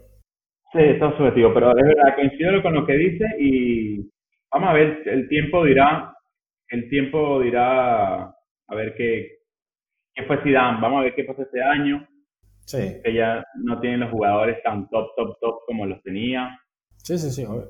Vamos a ver cómo se maneja. También hay un tema en el medio, parte económico, es, como complicado ver, ver, analizar todo eso sin meter el componente eh, económico y el tema de la pandemia. Sí, Creo que al fin y al cabo, hoy en día todos los equipos están medio, medio bien, medio mal. Es complicado. Sí, el que ves ahorita arriba, por ahí se cae más adelante, de repente. Exactamente. No, hay que ir viéndolo. estamos, estamos escribiendo historia, como quien dice. Claro. La veremos más adelante. Exactamente. Hablando, hablando de historia, hablemos del once histórico que tenías por ahí. Claro, hicimos una. Eh, en, en diciembre, France Football va a entregar un balón de oro al once histórico. Eh, empezaron una votación en octubre y lo van a entregar ahora en diciembre. ¿no? Van a decir en diciembre cuál es el once histórico. Nosotros eh, hicimos una encuesta a, personas que les gusta el fútbol, entrenadores, eh, exjugadores, jugadores profesionales. Obviamente es un, es, un, grupo futbolero, muy humilde, pero, pero yo creo que es una buena medida. Hay gente de, de todas las edades también, que eso es muy importante en un once histórico. Porque si no, el, once, el mejor 11 de, la historia serían puros jugadores actuales. Yo creo que en un 11 histórico es muy importante la diversidad de, de las personas que votan. Nosotros hicimos una encuesta eh, con todos los candidatos que, que nominó France Football. Eh, una encuesta entre gente que le gusta el fútbol, gente que ve fútbol todos los días, entrenadores, eh, psicólogos, personas que trabajan en clubes, eh, exjugadores y de todas las edades. Entonces es, muy importante que sean de todas las edades porque si no, los, el mejor once histórico serían todos jugadores actuales. Claro. Entonces, bueno, digamos que los nominados es una cuestión de France Football. Nosotros simplemente usamos sus nominados para, para hacer la encuesta. En los nominados hay mucha polémica, es verdad, porque hay mucha gente que dice que, que faltaron jugadores. Pero, pero bueno, eso ya no lo decidimos nosotros. Vamos a repasar un poco los nominados rápidamente para así tener contexto de, de los ganadores. Viendo los nominados, vemos que, por ejemplo, para resumir un poco, no, no lo vamos a nombrar todos, pero claro. los porteros, digamos, los mejores porteros históricos, bueno, está Neuer, el alemán, Casilla, Buffon, eso por nombrar los actuales, ¿no? Después, un, poco, más atrás está Van der Sar, eh, Peter Schmeichel, y ya mucho, mucho más atrás te vas con eh, Gordon Banks, Dino Soft, que son los más, y Lev Yashin, por supuesto, el, el, único portero ganador de un, de un, balón de oro. Que para mí probablemente eso influye en, en, la, en la votación de France Football. Porque como el único portero que tiene un balón de oro no va a ser el mejor portero de, de France Football histórico, ¿sabes? Sí, pero eran, eran otros tiempos. O sea, no, era, otro criterio de elección de balón de oro. Eso, ya por ahí es complicado. Bueno, en nuestra encuesta, nosotros, eh, y bueno, como, como, dijimos, hicimos una encuesta y el ganador fue Casillas. Casillas, eh, Buffon quedó segundo y Neuer quedó tercero. Yo creo que eh, a mí me sorprendió un poco, porque si te fijas, los, los tres con más votos son porteros relativamente actuales. Sí. Y, y bueno, ahí hay personas mayores que votaron por, por, por estos tres. Entonces yo creo que yo, yo diría que es Bufón para mí, ¿no? Pero bueno, en la encuesta ganó Casillas. Pero para mí es Bufón, ¿no? Porque me parece que es el que ha mantenido... Pero, pero Bufón, ¿de qué año? De, Ah, bueno, de, la década de 90 del, exacto. exacto, el tipo ha jugado durante una, dos, tres, digamos que tres décadas completas y esta década que empieza 2020 en adelante. A mí me parece que Buffon es, yo, yo no me acuerdo qué voté, pero tuve que haber votado a Buffon. Y ahora viendo esto, él fue segundo en una votación de balón de oro. Sí, sí, es verdad. Es verdad. Si, valora, si, valoramos el tema este, ¿no? Del balón de oro y demás, fue segundo. Y, fue segundo en, en, en, un contexto actual. O sea, ya habían. Claro, todavía, todavía, no habíamos, todavía no habíamos entrado en la era Cristiano Messi de, de balones de oro pero bueno, fue en 2006, Italia salió campeón del mundo, eso también tuvo mucho que ver, pero tiene mucho mérito. O sea, para mí Buffon también es el mejor, pero el que ganó en la encuesta fue Casillas, que también es muy importante, porque ya sabemos que Casillas eh, eh, es el mejor portero de la historia del Real Madrid probablemente. El, mejor, el mejor portero de la historia de España probablemente. Y, y además es campeón del mundo, campeón de Eurocopa, campeón de Champions. Buffon nunca ganó una Champions. Pero bueno, son. Yo creo guarda, que, guarda, que está jugando todavía. Está jugando todavía. Ojalá, ojalá, ojalá, la gane este año. ¿eh? ¿Te imaginas que la gane el Juventus este año? Madre ojalá mía. La gane este año, ojalá la gane este año. O los firmo ahorita. Y a los que me escuchan, juventinos, los panas. Voy con ustedes este año. Juve Madrid, voy con la Juve. voy con, voy con la Juve. No importa, que ganen otros, porque al final está muy lejos del Madrid, que son dos en tres. El Madrid. No, bueno. Eh, Ojalá la ganen, ojalá ganen, ¿eh? Sí, sí, sería brutal. sería brutal.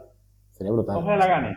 Mundial, Eurocopa, gana todo, todo, todo. Sería brutal. Eh, lo que te iba a decir, que Casillas, para mí, elegir entre Casillas y Buffon es prácticamente un empate técnico, ¿sabes? Es como que. Ah, elige el que quieras, elige el que quieras. Buffon, Buffon, Buffon, para mí gana Buffon. Para ti Buffon, pero bueno, en, nuestra, en, nuestra encuesta ganó Casillas.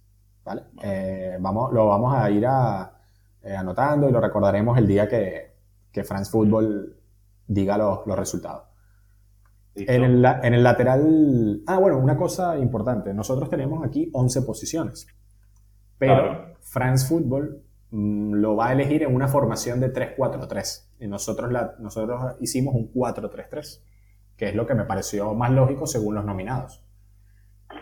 Pero, pero France Football lo hizo, en un, lo va a hacer en un 3-4-3.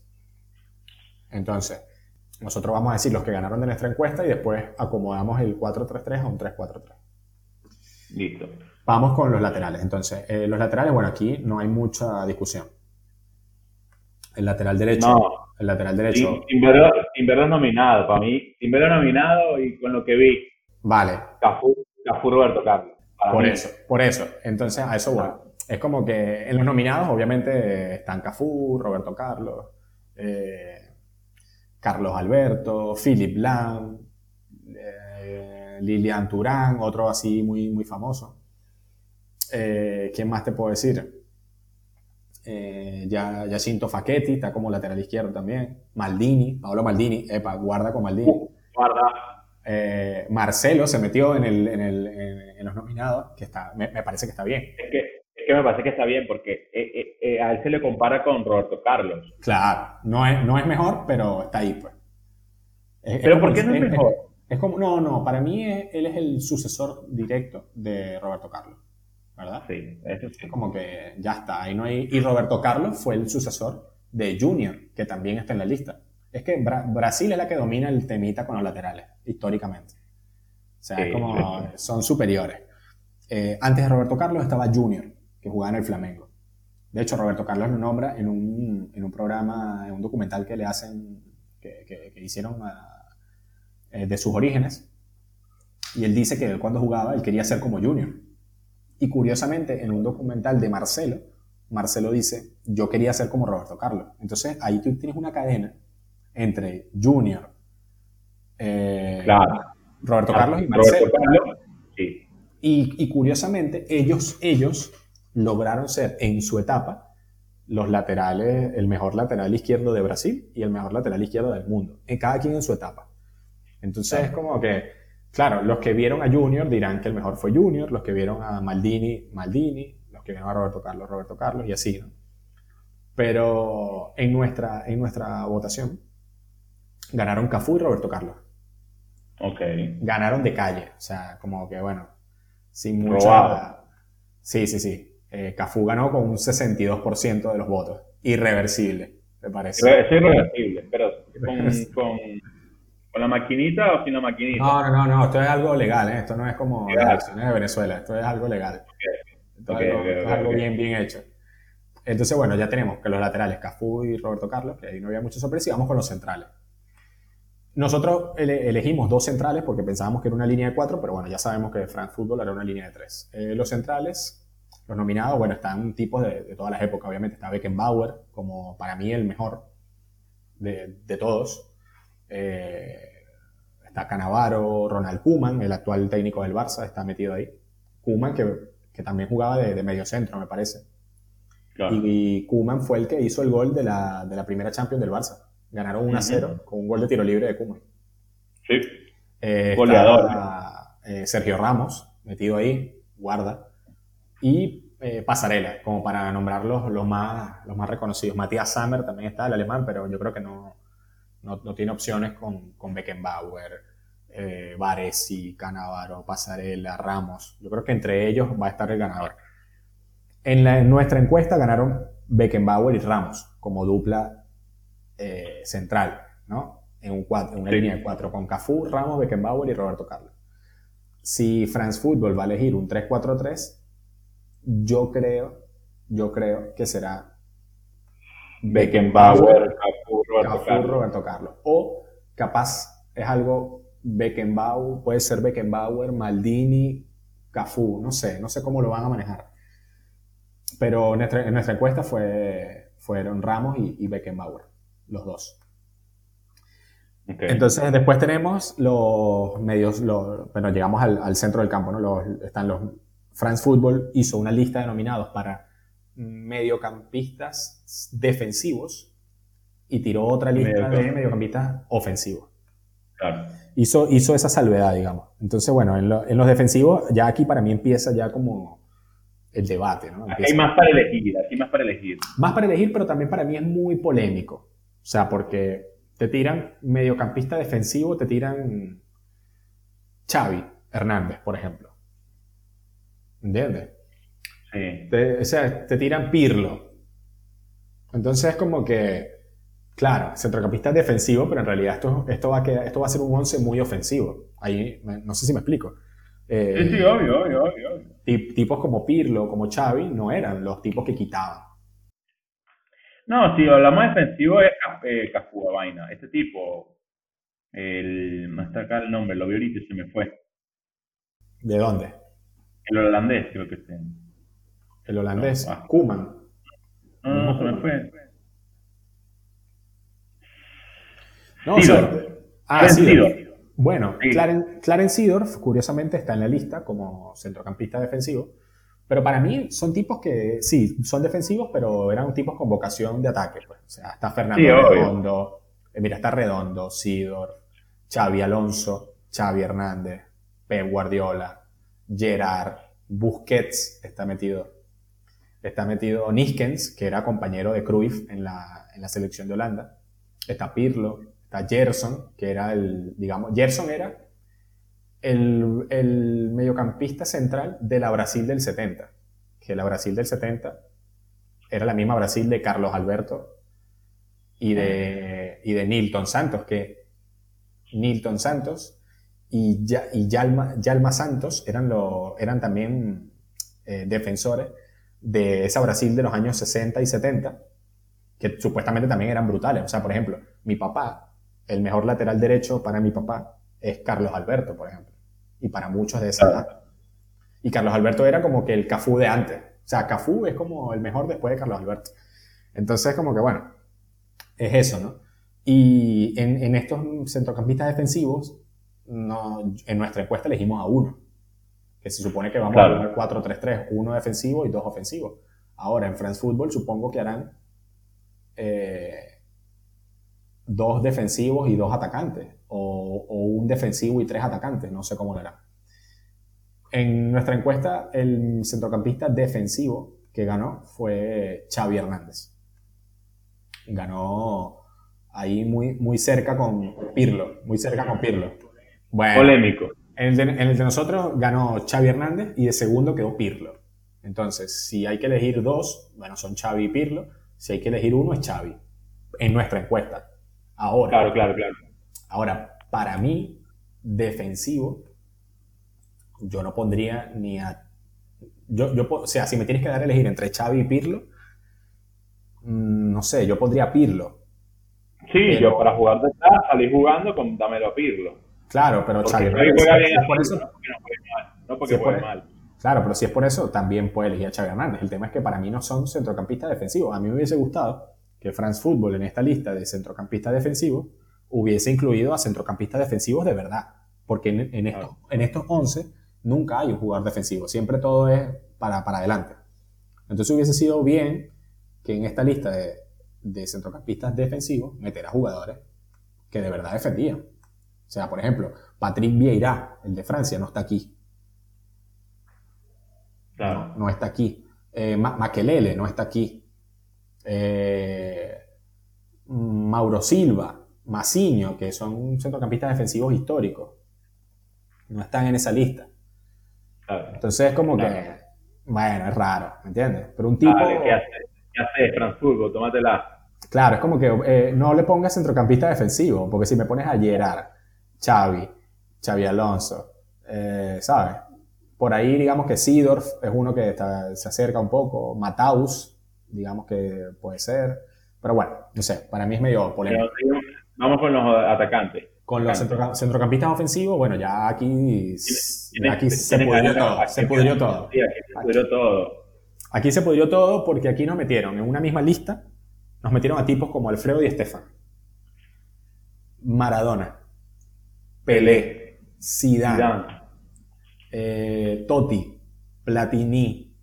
Aquí digamos que está Iniesta. Está lo mejor de, lo mejor de la historia del fútbol. Este puro, este puro lomo. Exactamente. Entonces, lomo. En estos, días, me comí una parrilla por acá cerca. Estoy descubriendo mi, mi, mi aledaño. Muy bien. cinco, cinco, años cinco años después. Sí, me la pasaba comiendo afuera cuando tenía todo acá dentro, aquí mismo. Bogotá y Caracas. Uf. Criminal. ¿Sí? corte de carne así, no, no, no, vayan, vayan, vayan. Bogotá y Caracas, ya saben. Bogotá y Caracas. No, no, no, nos están pagando, no nos están pagando por esto, pero vayan. Criminal. Bueno, eh, entonces en esta lista de ofensivos están, están estos tipos. Entonces, como que, bueno, ¿qué haces aquí? ¿Qué eliges? ¿no? A mí, viendo la lista, ya de una, por descarte, tengo, o sea, por, por, solamente, por solamente respetar la lista. Por, por, no ser grosero y por no ser falta de respeto. Exacto, tendría que decir Pelé y Maradona, ¿no? Totalmente, sí, obvio. Entonces es como que, bueno, pero pierde todo el, todo, todo el sentido, todo. Donde pongas a Pelé y Maradona, pierde, pierde todo. Pero, según nuestra encuesta, eh, los, los, dos que ganaron, nosotros, elegí, nosotros dijimos que votaran dos ofensivos y uno defensivo. Los dos que ganaron fueron Maradona y Zidane. Ok. Bueno, ya, ya por ahí va tomando forma el 11, ¿no? Con Maradona y Zidane. También decir que Pelé quedó ahí muy cerca. Ah, Pelé no ganó. No, en la de nosotros no. Ganaron Maradona y Zidane, porque dijimos que eligieran dos. ¿En qué andamos pensando nosotros, caballo? Bueno, pero eso es una votación. Ya sé, te estoy jodiendo, te estoy Claro, yo sé, yo sé. Mándale una carta a France boludo. No, hay que, hay, hay que mandar una carta a France pero ojo, escúchame una cosa. Capaz, si es un 3-4-3, France Football pone un defensivo y tres ofensivos. O capaz ponen cuatro defensivos, no creo. No, no, no. No, no creo. Cuatro, cuatro ofensivos, perdón. No, no, no. Ellos van a poner, si ponen un defensivo y tres ofensivos, pueden entrar Pelé, Maradona y Di Stefano, por ejemplo, en el, en el mismo once. Pelé, Maradona, Pelé, Maradona y Zidane. Pelé, Maradona y Xavi. Pelé, Maradona y Iniesta. Bueno, en el de nosotros es, Pelé, es Maradona y Zidane en la encuesta que nosotros hicimos. Y ya, después aquí nos venimos con la parte de, con la delantera, que ellos la dividieron en tres. La dividieron en extremos derecho, extremo izquierdo y delantero centro. Aquí también hay un poco de trampa. Porque, no, aquí, aquí, aquí. Ah, ok, ok, aquí hay un poco de trampa porque, por ejemplo, aquí en España se reclamó mucho que en la lista de extremos no está Paco Gento. Eh, el extremo del Madrid que ganó seis Champions con el Madrid y que es histórico, no está en la lista. Él es, familiar de, de, Marcos Llorente, ¿no? Creo que es abuelo o tío abuelo de Marcos Llorente, el jugador del Atlético de Madrid ahorita. Algo así. Pero bueno, en esta lista no está. En la lista de extremos derechos están tipos como, imagínate, Samuel Eto'o, o sea, cualquiera eso. Samuel Eto'o no era un extremo derecho. o sea, pero bueno, digamos que en alguna parte de su carrera jugó por banda, es verdad, pero no es un extremo derecho. Está Arjen Robben, está Jairzinho, Garrincha, esto para los mayores, Jairzinho, Garrincha, seguro, van fijos ahí. Eh, David Beckham, George Best, en Inglaterra seguro van a votar por George Best a morir. Eh, Lionel Messi, aquí ya se pudre todo. Y Luis Figo. Entonces, como que si está Messi en la lista, gana Messi. Sí, totalmente. Sí, eh, sí. Este- Ante todo este equipo gana Messi. Claro, entonces como que bueno. Eh, y en nuestra encuesta ganó Messi, obviamente. ganó Messi. pero, ¿qué te iba a decir? estoy buscando el porcentaje, ganó con un 89.19%. O sea, no hay, no hay tutía ahí con Messi. Que no hay tutía. En, extremo izquierdo, la lista también es medio tan complicada. Medio tóxica. Está complicada. Ah, aquí, está complicado, Cristiano Ronaldo. Te veo complicado con Ronaldinho, ¿eh? Cristiano Ronaldo, Ryan Giggs, Thierry Henry, Rivaldo, Ronaldinho. Guardan. Metieron a, a, Stoikov como extremo izquierdo, el búlgaro. Y bueno, no Yo creo que acá la, pelea es Cristiano Ronaldo-Ronaldinho. Bueno, puede ser. Por, por, los títulos y por la manera de jugar. Porque, bueno, no sé, yo no vi a los otros. No, no, que vi. No, pero por ejemplo, eh, ¿qué te iba a decir yo? De esta lista, de esta lista, Ryan Giggs para mí es un extremo izquierdo histórico que de verdad, que de verdad jugó como extremo. Esa es otra, porque en esta lista la mayoría no jugaban de extremo izquierdo. Partían de izquierda, pero no eran extremo izquierdo. Entonces, bueno, eh, exacto, Ronaldinho y Cristiano son los, los, favoritos, digamos. Bueno, en nuestra encuesta ganó Cristiano con un 67.5% y el segundo fue Ronaldinho, justamente, con un 24%.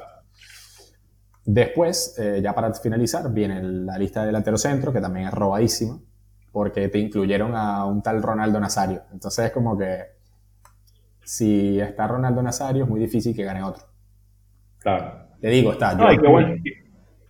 Sí. Está Joan Cruyff, está Eusebio, está Van Basten, está Romario, Gerd Müller y Ronaldo. No está, por ejemplo, eh, Puskas, que es el nada más y nada menos el, jugador que le da nombre al premio de mejor gol del año, ¿sabes?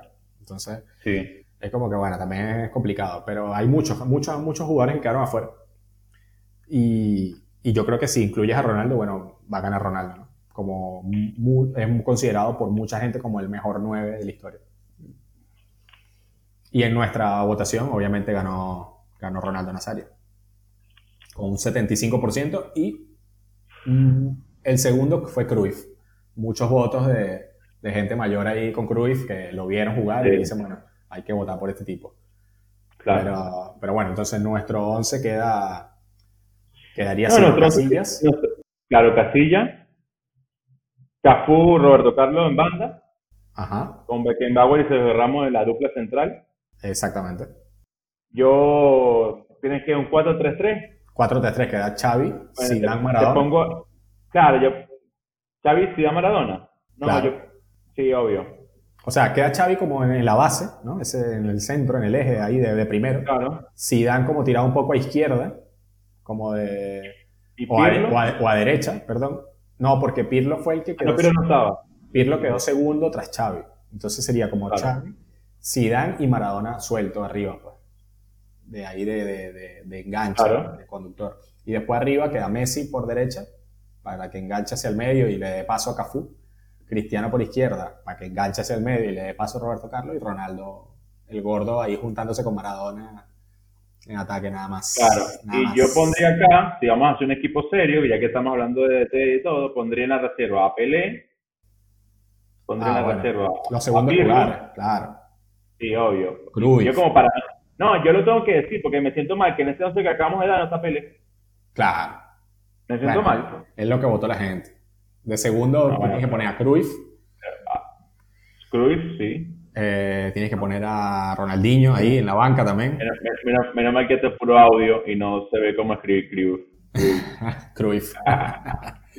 eh, tienes que meter también ahí a, a, a Pelé, exacto. A Di Stefano para mí también. O sea, Di Stefano. Estefano, este, Estefano, no, un pana que es Estefano, ¿vendrá de este linaje o no? No, no, no creo, no creo. No, porque es el nombre, este es el El nombre, apellido. el nombre, claro. Exacto. Entonces, bueno, yo creo que ese es el once histórico que, nos, que nosotros recogimos con la encuesta y vamos a ver quiénes son los que, eh, los que ganan. Y para cerrar, bueno, justamente también en diciembre, la FIFA, sabes que la FIFA tiene el premio de Best. Sí, Por un momento intentaron eh, fusionar el premio, entregarlo junto al Balón de Oro, FIFA Balón de Oro, después se volvieron a separar, entonces la FIFA creó de Best y France Football se quedó con su Balón de Oro. France Football dijo que este año no iba a entregar el Balón de Oro por ser un año en pandemia y que no se podía entregar, cosa que yo, yo no estoy de acuerdo, pero obviamente es un premio, algo de una revista, así que es algo que no es una obligación entregarlo. claro. Eh, yo no, yo, si fuese sido el director de France Football, no decido no entregarlo, porque igual se jugó fútbol y, y las circunstancias son las que son y tú tienes que evaluar el premio en base a las circunstancias que fueron. ¿Me entiendes? Como que bueno, Totalmente. podías entregar un premio antes que no incluía a jugadores suramericanos. Ahí, ahí eran otros tiempos y nadie dijo, mira, este premio la verdad es que no, no sirve porque solamente estamos evaluando fútbol europeo. Entonces, Claro. como que a- ahora no puede, hubo fútbol igual antes de la pandemia y hubo fútbol después de la pandemia. Entonces puedes entregar fácilmente un, un balón de oro a un jugador. Pero bueno, ellos decidieron que no, la FIFA sí lo va a hacer. Y por lo tanto, la FIFA tenía sus finalistas y de esos 10 finalistas se hizo una votación donde estaban tipos como Mohamed Salah, Kevin De Bruyne, Sterling, Thiago Alcántara, eh, Lewandowski, Cristiano, Messi. Y de esas finalistas se quedaron tres y esos tres son Messi, Cristiano y Lewandowski. Yo creo que el único acierto de estos finalistas es Lewandowski. Lewandowski, sí. Para Porque ganó triplete, todo, fue, fue figura. Y es el que lo va a ganar, seguramente. Hizo, hizo, rompió récord en goles, eh, ganó todo con el Bayern, fue muy importante. Y, y yo creo que debería ganarlo él, porque yo creo que ni Messi ni Cristiano hicieron un año como para Balón de Oro. Claro. Ahora, siguen siendo Messi y Cristiano, siguen siendo buenísimos, pero yo creo que no, no, no es un año como para que ellos estén ni siquiera en el podio. O sea, yo creo, que, yo creo que era la oportunidad de darle, yo creo que era el momento de darle oportunidad de estar en el podio a otros jugadores. Por ejemplo, Kevin De Bruyne, por ejemplo, Kevin De Bruyne. Kevin De Bruyne, el mismo, bueno, no sé, Salah. El, el mismo Thiago Alcántara, Salah, eh, no sé. Pero bueno, eh, Haaland, Haaland se quedó con el premio a mejor jugador joven, que ya lo entregaron. Eh, mm, igual no sé si FIFA entrega uno, uno ellos, pero, pero bueno, eh, yo creo que también Haaland podía haber estado ahí, ¿no? No, no, no para ganar el balón de oro, pero está nominado ahí Claro. creo que, que, que, que podía haberlo hecho. Eh, y también está eh, entregarán el premio a, al mejor entrenador, ¿no? O sea, de vez se entrega a, entregan uno a mejor entrenador, entregan a mejor jugador, entregan mejor portero. También lo entregan en el femenino, lo mismo, mejor entrenadora, mejor jugadora. Eh, mejor jugador joven también entregan. Y los finalistas de los porteros son Allison, Neuer y Oblak. Y yo creo que este año se lo tienen que dar a Neuer. Para mí. Oye. Sí, sí. Para mí Neuer. Entonces, y en caso de los entrenadores, son los finalistas son Flick del Bayern, Klopp del Liverpool y Bielsa del Leeds, como estábamos hablando anteriormente. Para mí, para mí está difícil, está complicado, complicado porque son labores, son labores diferentes, son labores importantes. Eh, yo se lo daría, de verdad, yo se lo daría a Flick. ¿Por qué? Porque el tipo llegó al Bayern y así como llegó, no perdió nunca un partido y ganó todo. O sea, acuérdate que el Bayern no lo estaba dirigiendo, Sí, sí, lo estaba dirigiendo otro. Sí, sí, sí, venía mal, venía mal. venía Venía mal, el tipo entró, hizo, hizo algunas variantes. No es que llegó con un equipo listo, no, el equipo estaba mal. Había jugadores que no estaban jugando, como Müller, por ejemplo. Y el tipo le dio un segundo aire a Müller. Müller fue titular y, y fue muy importante en el Bayern. Y para mí tiene mucho mérito llegar a un equipo así, olvidándote de que es el Bayern, ¿no? Yo digo llegar a un equipo que, que está en una mala dinámica y cambiarlo al punto de no perder un partido y ganar todos los títulos en juego. Porque para mí, para mí no, o sea, para mí no, lo importante no es que ganó la liga, la liga alemana, porque la liga alemana el Bayern la gana siempre. No, es ganar la Champions. Ganar la Champions y no, y no perder un partido. Y ganarla como la ganó. Claro, contando Champions, contando Liga y contando Copa, él no perdió un partido. O sea, tuvo, una racha de veintipico partidos, que fue lo que dirigió, y ganó todo, ya está. Entonces, eso para mí es difícil, es muy difícil. Muy difícil de, que un entrenador lo vuelva a hacer. Te encontrarás una racha de un entrenador con un equipo que no pierda 20 partidos, pero no los, no los 20 partidos para ganar los tres títulos. O sea, es como es complicado. Lo para mí Bielsa estaría ahí, porque lo que hizo con Leeds y lo que está haciendo actualmente, el Leeds va a media tabla de Premier ahí más o menos. Sí, igual tuvo una, una racha negativa, ya volvió a perder. Ya, pero a lo que voy es que no está en... No, no, también tiene la papa. El, el, paso ahí no era pasar en ese, en ese lugar. Exactamente. Que ganó los partidos, y, pero eso no... Exactamente. A mí, a mí, me, no, y me ha sorprendido la propuesta del Leeds. O sea, para los que vieron al Leeds en, en la segunda división, eh, no es sorpresa que, el, que jueguen como jueguen, pero sí será sorpresa que los tipos ante, ante equipos grandes hayan hecho los partidos que hicieron y se mantengan ahí. O sea, están mejores que el Arsenal, por ponerte un ejemplo. ¿Sabes? En liga. Sí, sí, sí. totalmente, totalmente. Y más de 20 y pico de años, más de 20 años creo, sin ir a primera, eso tiene mérito. Lo del club, para mí también tiene mucho mérito ganar una liga eh, con el Liverpool. Sí, pero, pero es un componente más histórico el que el Liverpool no haya ganado, no tiene nada que ver con él. ¿Entiendes? Claro, eh, o sea, no, o sea, es, como las dos cosas. Es como que lo que hiciste fue importante porque este equipo no había ganado una Premier, pero también eso no, o sea... Tampoco, tampoco, es que le agarraste eh, descendiendo. No, exacto. Él agarró un equipo desde 2015, 2016 creo, y a base de, de, paciencia, de confianza en el proyecto y, obviamente de dinero, han construido un equipo, que es este equipo del Liverpool que vemos ahora.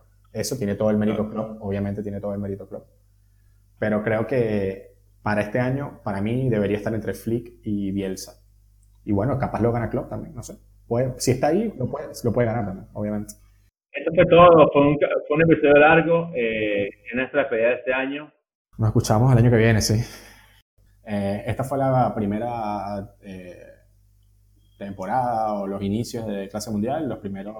Y bueno, nos escuchamos el año que viene. Nos podemos escuchar por eh, Spotify, por Google Podcast, por Apple Podcast, por Anchor.fm y nos pueden seguir en las redes sociales como arroba clase mundial podcast en, Instagram y arroba clase mundial pod en Twitter. Así que bueno, espero que les haya gustado y nos escuchamos el año que viene. Que tengan feliz Navidad y un feliz año. Navidad, feliz año, pasen bien, cuídense y dejen de hacer esto porque el coronavirus está vivo todavía.